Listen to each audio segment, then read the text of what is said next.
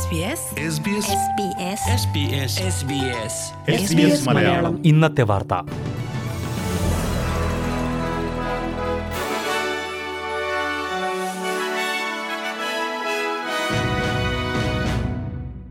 നമസ്കാരം S B S Malayalam ഇന്നത്തെ വാർത്തയിലേക്ക് സ്വാഗതം ഇന്ന് രണ്ടായിരത്തി ഇരുപത്തി മൂന്ന് ഒക്ടോബർ ഒന്ന് ഞായറാഴ്ച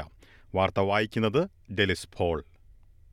രാജ്യാന്തര സ്റ്റുഡന്റ് വിസകളുടെ ചൂഷണം തടയുന്നത് ലക്ഷ്യമിട്ട് സർക്കാർ ഈ ആഴ്ച നടപടി പ്രഖ്യാപിക്കുമെന്ന് വ്യക്തമാക്കി ജോലി ചെയ്യുന്നതിനായി മാത്രം സ്റ്റുഡന്റ് വിസ ഉപയോഗിച്ച് ഓസ്ട്രേലിയയിൽ എത്തുന്നവരെ തടയാനാണ് ഉദ്ദേശിക്കുന്നത് ഈ ഉദ്ദേശത്തോടെ എത്തുന്നവർ ഇവിടെ പഠനത്തിനായല്ല എത്തുന്നതെന്നും ഇത് ഓസ്ട്രേലിയയെ പ്രതികൂലമായി ബാധിക്കുമെന്നും വിദ്യാഭ്യാസ മന്ത്രി ജെയ്സൺ ക്ലെയർ ചൂണ്ടിക്കാട്ടി ഇതിനുള്ള പഴുതുകൾ അടയ്ക്കുമെന്ന് അദ്ദേഹം വ്യക്തമാക്കി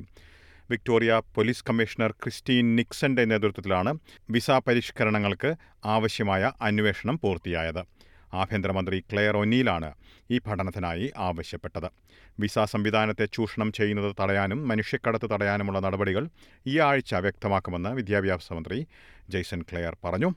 വിദ്യാഭ്യാസ രംഗത്തിന്റെ സംരക്ഷണത്തിന് നടപടികൾ ആവശ്യമാണെന്നും അദ്ദേഹം ചൂണ്ടിക്കാട്ടി ഓസ്ട്രേലിയയുടെ ചൈൽഡ് കെയർ രംഗത്ത് പരിഷ്കരണം അനിവാര്യമാണെന്ന് Australian competition and consumer commission പുറത്തുവിട്ട റിപ്പോർട്ടിൽ ചൂണ്ടിക്കാട്ടുന്നു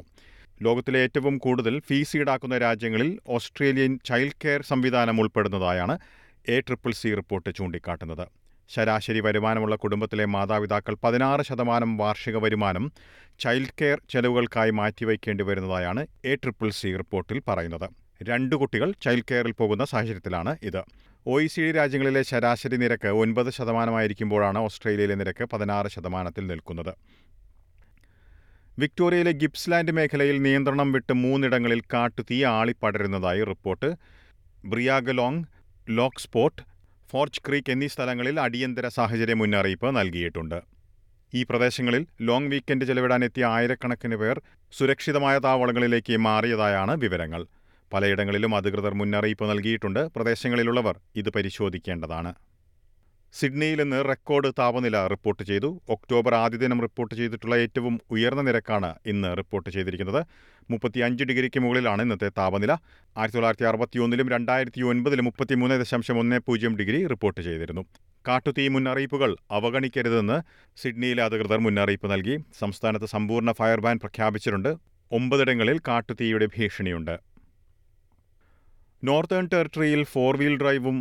റോഡ് ട്രെയിനും കൂട്ടിയിടിച്ചുള്ള അപകടത്തിൽ വെള്ളിയാഴ്ച ആറ് പേർ മരിച്ചതായി നോർത്തേൺ ടെറിട്ടറി പോലീസ് വ്യക്തമാക്കി മരിച്ചവരിൽ ഒരു കുട്ടിയും ഉൾപ്പെടുന്നുണ്ട് മരിച്ചവരെ തിരിച്ചറിയുന്നതിനായുള്ള ഫോറൻസിക് പരിശോധന നടക്കുന്നതായി അധികൃതർ വ്യക്തമാക്കി